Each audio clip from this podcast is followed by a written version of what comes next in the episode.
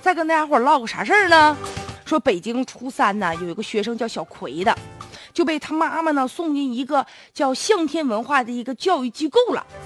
开课当天呢，对方就要求他呢说把这个智力得开发一开发啊，要求他在短时间之内写出上百首的诗。让诗你写成什么样都行，对这诗没有什么要求。然后说这个教室里面吧，还有一个能量舱，说进去了之后啊，哎呀，这孩子不得了了，能够吸收宇宙的能量。这事儿我咋不信呢？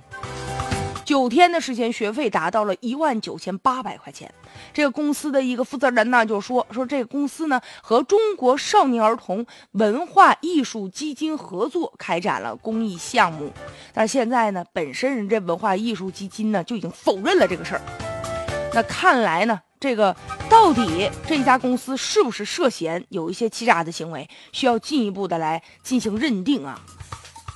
但现在确实是有一些。”各种各样的培训班就是正常的说教孩子文化课呀，或者教他个一技之长啊，已经不能达到噱头了。人就是把这价位啊标的特别高，然后弄一些所谓的一些名头，或者是说我通过一种特殊的方式给你开发智力，说的是神乎其神呢。这样一来呢，可以骗取高价的学费。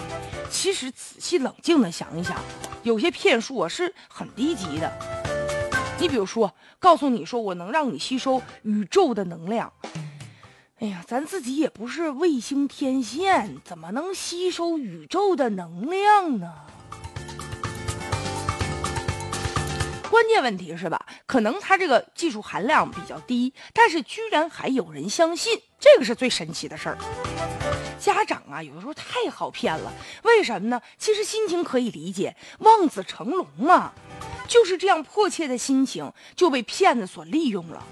家长有的时候抱着什么呢？试试看的态度，甚至有些家长吧不差钱，一万九千八我认了，我自己勒紧裤腰带，只要我们家孩子变得能够与众不同，能够比别人家孩子强，我都认掏钱。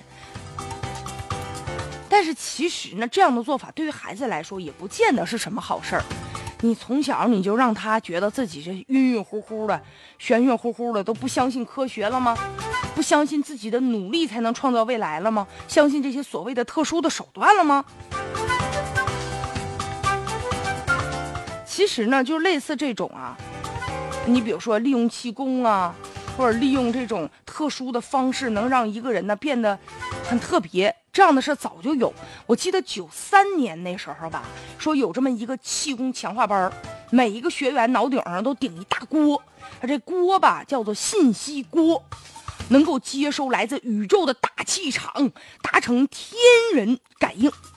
但是这有些气功大师啊，个别的气功大师，就是一整就在现场表演，表演完了之后还问台下几个托，说：“哎，你们感觉到了吗？”说这个手热了，热了。他说这迷糊了没？迷糊了。坐在前排的说残疾人都扔掉拐杖，能够走起路来了。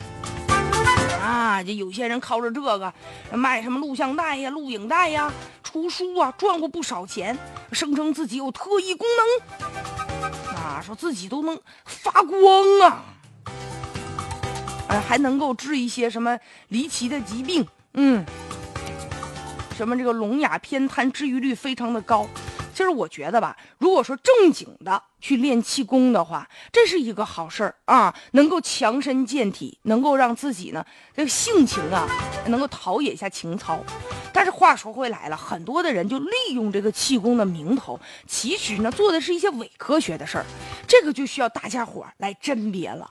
如果说说的太玄的东西啊，万万不可相信呐！一旦被骗，也得及时举报。なるなるなるなる。